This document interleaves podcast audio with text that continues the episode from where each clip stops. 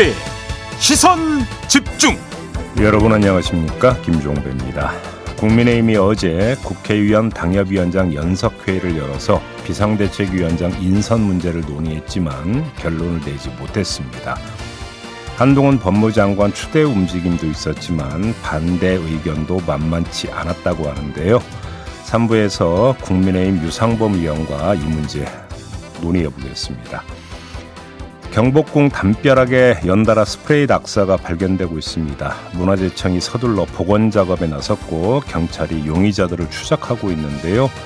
관리 문제는 없었는지 또 복원은 얼마나 걸릴지 잠시 후 2부에서 고정주 경복궁 관리소장에게 들어보겠습니다. 12월 19일 화요일 김종배의 시선집중 광고 듣고 시작합니다.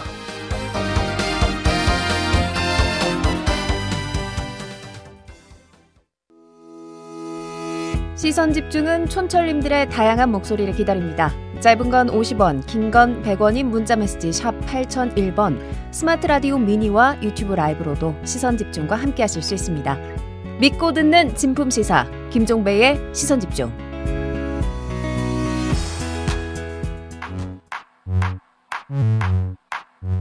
뉴욕에 뉴욕 타임즈가 있다면 시선 집중에는 JB타임즈가 있다 촌철살인 뉴스 총정리 JB타임즈 더마카와 함께 시선 집중의 문을 열겠습니다. 어서 오세요. 네, 안녕하세요. 더마카입니다.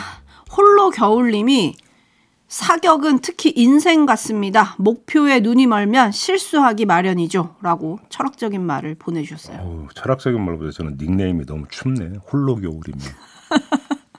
아, 그러네요. 많이 음. 춥네요. 그렇잖아 날씨도 추운데 얼마나 외로우시겠어요. 누가 옆에 있어야지. 시선 집중과 함께 하고 계시잖아요. 어, 예, 예. 어우, 저 순발력 괜찮았어요. 그렇죠? 네. 네. 후리지아님, 눈 뜨고 세수하고 양치하고 휴대전화로 김종배의 시선 집중 켜고 몇 년째 해오는 저의 아침 루틴입니다. 그리고는 주방 가서 커피 내리고 아침 준비합니다. 모닝 커피. 그 향 좋죠. 좋죠. 한때 커피와 어울리는 남자라고 또 하셨잖아요, 스스로. 저도 아침에 딱 MBC 오자마자 커피 한 잔 합니다. 물론 내린 건 아니고 타 먹는 거긴 하지만. 네, 믹스 커피와 어울리는 남자. 태권 부인님, 여기 전북 익산입니다. 오늘도 음. 춥네요. 오늘도 집에서 노트북 켜고 유튜브로 시청하겠습니다. 오늘도 삐딱선 시선으로 시청하겠습니다. 고맙습니다. 자, 그러면 JB타임즈 오늘 주목할 첫 번째 뉴스 어떤 건가요? 송영길 전 민주당 대표가 결국 구속이 됐습니다. 법원이 구속영장을 발부를 했는데요. 사안이 중대하고 인적 물적 증거와 관련해 수사 과정에서 확인된 송영길 전 대표의 행위에 비춰 증거 인멸의 염려도 있다라는 이유로 구속영장을 발부를 했습니다. 혐의가 크게 두 가지인데요. 민주당 전당대회를 앞둔 2021년 3월부터 4월 사이에 국회의원한테 나눠줄 돈봉투 20개를 포함해서 6,650만 원을 당내 의원 및 지역 본부장들에게 살포하는 과정에 개입한 혐의.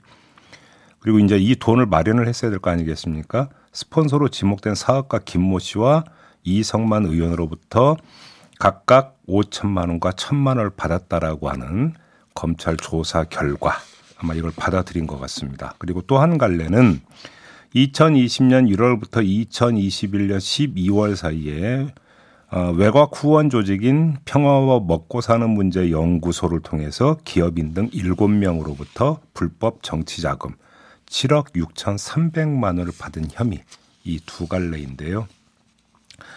주목해서 봐야 되는 것은 법원이 증거 인멸의 우려가 있다고 인정을 했다는 점 아니겠습니까? 네. 어, 관련해서 지금 보도를 보면 크게 두 가지가 어, 검찰이 집중적으로 어, 영장 전담 판사를 설득하는데 포인트로 삼았다는 건데요. 하나는 프랑스 파리에 머물던 송영길 전 대표가 어, 지난 4월 귀국 전에 휴대전화를 폐기했다는 점. 그 다음에 평화와 먹고 사는 문제 연구소가 검찰의 압수수색에 대비해서 하드디스크를 교체한 정황이 있다라는 점. 이걸 검찰이 집중적으로 제기를 했고 영장 전담 부장판사가 바로 이 점을 받아들여서 증거 인멸의 우려가 있다라고 판단을 한 것 아니냐. 이게 지금 언론의 분석인데요. 일단 구속영장이 발부가 돼서 구속이 된 거고 이제 이제 재판이 시작이 되는 거 아니겠습니까? 유무죄는 거기서 이제 다투어지게 될 텐데 만약에 유죄로 확정이 된다면 이거는 근절돼야 되는 구태다. 돈 봉투를 살포했다라고 하는 것은 이 점은 좀 말씀을 드려야 될 것 같습니다. 네, 그리고 이렇게 이제 송영길 전 대표가 구속이 되면서 민주당 그 돈봉투 수수 의혹을 받는 현역 의원들이 있지 않습니까? 명단이 또 많이 보도가 되기도 했었잖아요. 그렇습니다. 그러면 이제 소환 조사를 비롯해서 뭐 좀 수사가 본격화되는 건가요? 그 왜 이렇게 속도가 더디죠? 그거는 그렇죠? 자 이래버리면 민주당 입장에서는 꼬일 수 있는 거겠네요. 뭐가 꼬이게 됩니까? 공천 문제하고 연결이 되지 않겠습니까? 시기상으로 그렇죠? 그래서 도대체 검찰이 속도를 안 내는 건지 못 내는 건지 다시 말해서 증거 확보에 어려움이 있는 건지 아니면 뒤로 미루고 있는 건지 이것도 사실은 좀 체크를 해봐야 되는 것이겠죠. 바로 수사가 이어질지 시선 집중하겠습니다. 제이비타임즈 다음 주목할 뉴스는 어떤 건가요? 국민의힘이 어제 국회의원 당협위원장 연석회의를 열어서 비대위 구성 문제를 논의했지만 결론을 내리지 못했습니다. 윤재옥 원내대표 겸 당대표 권한대행은 다양한 의견을 들었다. 사람에 대해 말씀한 분도 있었고 인선 기준에 관해 이야기하는 분도 있었다고 전한 다음에 이 말을 덧붙였는데요. 한번 들어보시죠. 뭐 의견이 모아졌다고 표현하기보다는 중요한 의견 수렴 과정을 거쳤다 그렇게 생각을 해주시면 좋겠고요. 필요한 절차가 조금 남아 있기 때문에 또 그 과정을 거친 연후에 제가 판단하겠습니다. 의견이 모아졌다고 표현하기 힘들다라고 하는 뜻에는 뭐가 깔려 있는 겁니까? 의견이 갈렸다라는 것이 깔려 있는 거 아니겠습니까? 다시 말해서 한동훈 추대론도 꽤 세지만 비토론도 만만치 않았다. 이렇게 추측을 해볼 수밖에 없는 건데 이렇게 추측을 하면 2차 추측이 발생을 합니다. 어떤 거죠? 이중의 상처인데요. 첫째, 생각보다 당의 원심력이 크게 작동하고 있다라는 것. 다시 말해서 윤석열 대통령의 당 장악력이 이전보다 약화된 거 아니냐라고는 추측을 낳는다라고 하는 점 하나. 두 번째, 한동훈 장관이 꽃가마 타고 가기는 쉽지 않아졌다라는 것. 사전 단계에서 이런 이 정도로 반대가 나온다면 만약 내년 총선에서 성적이 좋지 못하면 그때는 어떻게 되겠느냐는 불을 보듯 뻔하다라고 하는 것. 다시 말해서 설령 한동훈 장관이 비대위원장에 앉는다 하더라도 그 자체가 시험대가 될 수밖에 없게 됐다라는 점. 이것도 분명해 보인다라는 겁니다. 네, 그래서 어제 한동훈 장관의 입장이 그렇게 전해진 걸까요? 여권 관계자의 말이기는 했지만 네. 당내 지지가 있다면 움직이겠다는 식의 입장이 나왔었잖아요. 그렇습니다. 근데 이제 당내 지지라고 하는 게 어느 정도인지를 지금 기대하고 그 얘기를 했는지는 모르겠습니다만 압도적 지지. 그래서 쉽게 막 꽃가마 타고 당의 어떤 그 들어가는 이런 모습이라면 그거는 이미 아닌 것 같다라는 겁니다.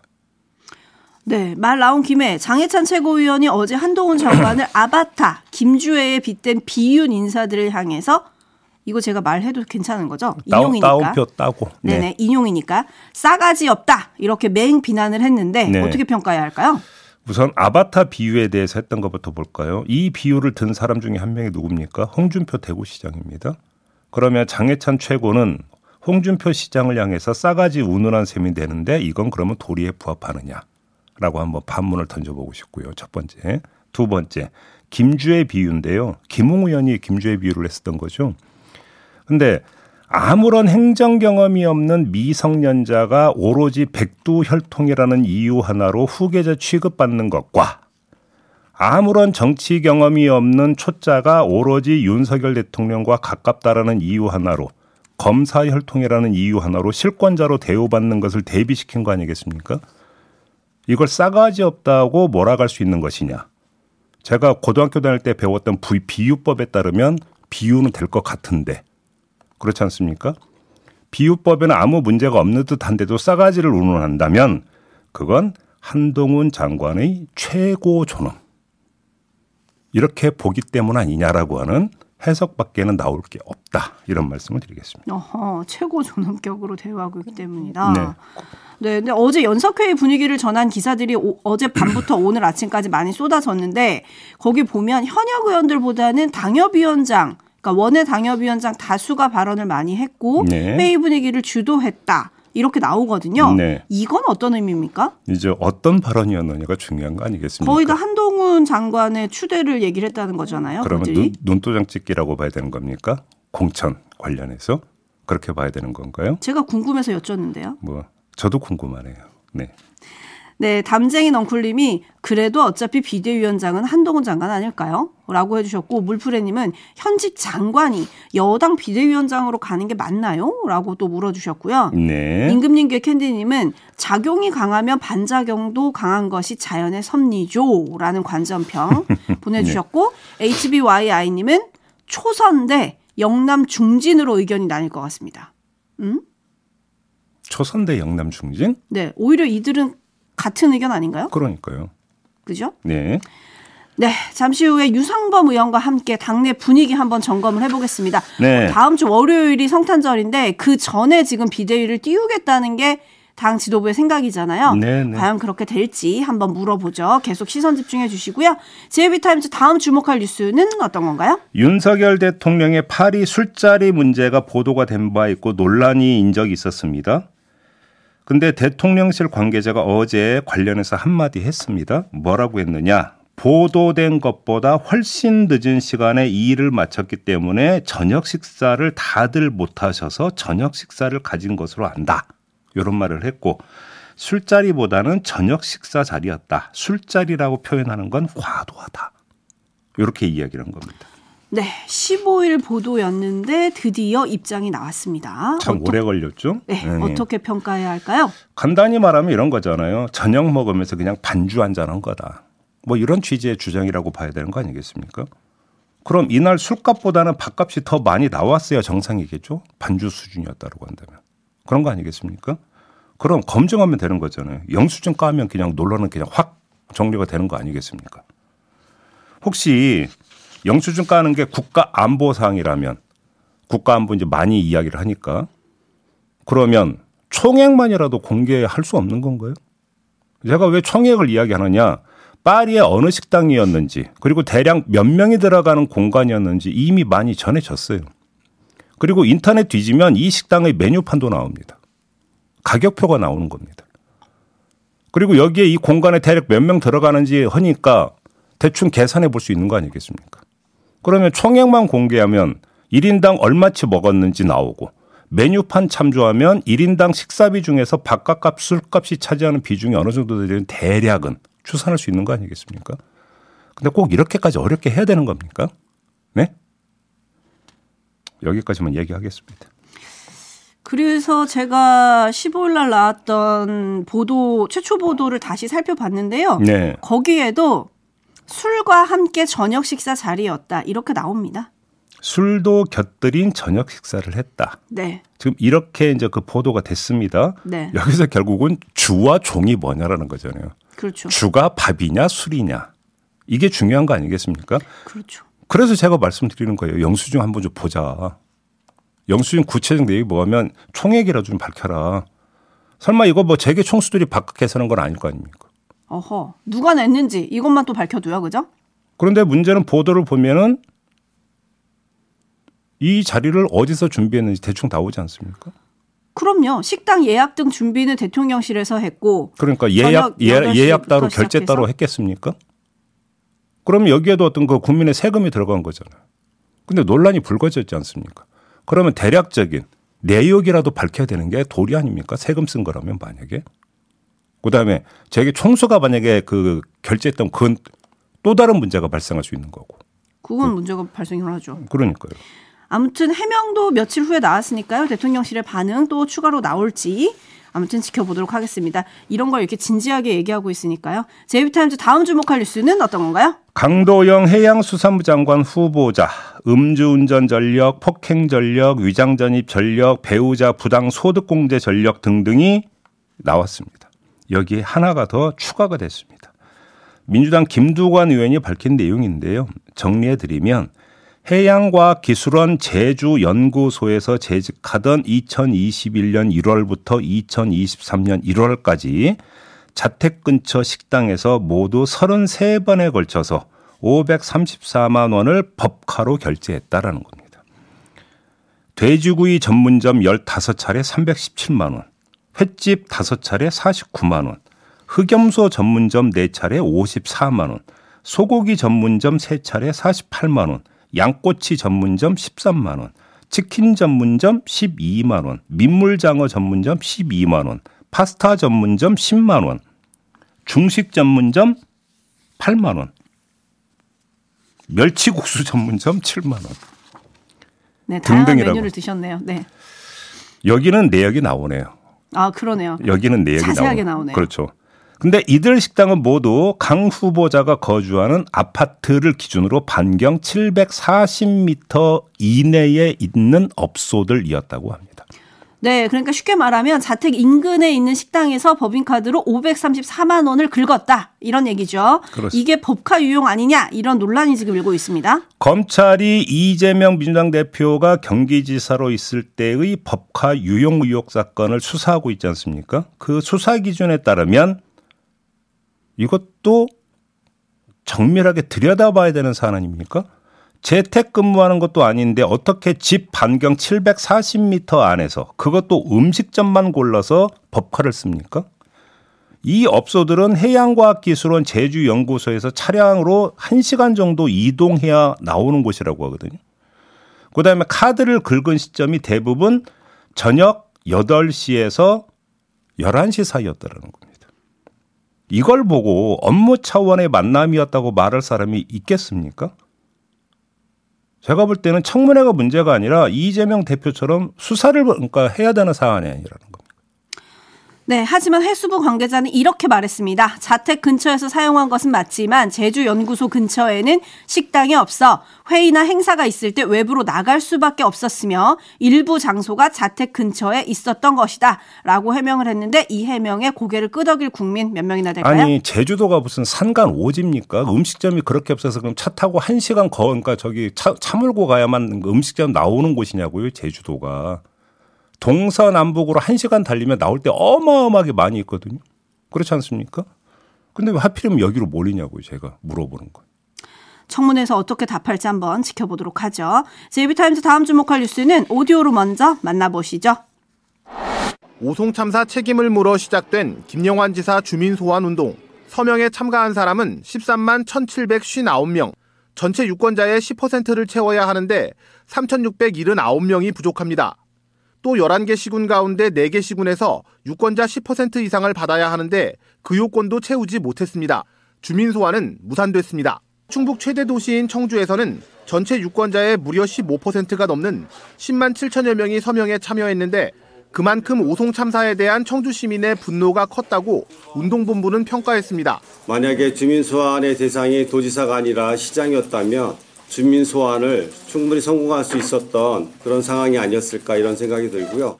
김영환 지사는 앞서 도민들의 비판을 겸허하게 받아들이겠다는 뜻을 밝혔습니다. 네, 이걸로 끝인가요? 그러니까 짧게 말씀드려야 될 것 같은데요. 이현웅 운동본부 대표는 비록 김영환 지사 소환에 실패했지만 책임을 방기하는 선출직 공무원들에겐 충분한 경고가 됐을 것이다. 이렇게 밝혔더라고요. 두 가지 점을 짧게 말씀드리겠습니다. 첫째, 참사 당시의 분노에 비하면 그 길, 결과가 미약한 건 부인할 수 없는 사실이라는 점 말씀드려야 될 것 같고요. 두 번째, 선출직에 대해선 이렇게 주민 소환 서명이라도 받을 수 있지만 임명직은 그마저도 어렵다는 겁니다. 12구 참사에서 확인하는 것이 뭡니까? 인사권자가 요지부동이고 탄핵 심판의 좁은 법 해석이라면 임, 임명직에 대해서는 어떻게 해볼 도리조차 없다. 이게 현실이라고 하는 것이죠. 법에 호소하는 길이 너무 좁은 상태에서 시민 참여까지 좁으면 참사의 책임을 엄중히 물어서 귀감을 삼도록 하는 일은 요원해진다. 이 점을 좀 다시 한번 말씀을 드려야 될 것 같습니다. 네, 데이지님이 이렇게 책임을 비켜가는 건가요? 라고 해주셨는데 뉴스 리포트 마지막에 김영원 지사의 입장이 나오지 않았습니까? 네. 도민들의 비판을 겸허하게 받아들이겠다는 뜻을 밝혔다. 그래서 그럼 뭐- 뭘 어떻게 하실 건가요? 똑같은 얘기하는 건데 뭘 어떻게 하겠다는 건데요. 그래서. 그러니까요. 예. 어떻게 하실 건가요? 앞으로 그냥 열심히 그냥 잘 그런 얘기인가요? 그건 하나만 한 이야기 아닌가요? 그러니까요. 그러면 지금 예를 들어서 안전 시설 이런 거에 대해서 그러니까 최소한 방비하기 위해서 점검하고 뭐 이러는 노력이라도 보이고 있는 겁니까? 보이고 있기를 정말로 기대하겠습니다. 바라겠습니다. 사람 목숨이 걸린 문제 아니겠습니까? 다른 것도 그러니까요. 아닙니다. 네. 자, 제이비타임즈 마무리하죠. 더마카 수고하셨습니다. 고맙습니다.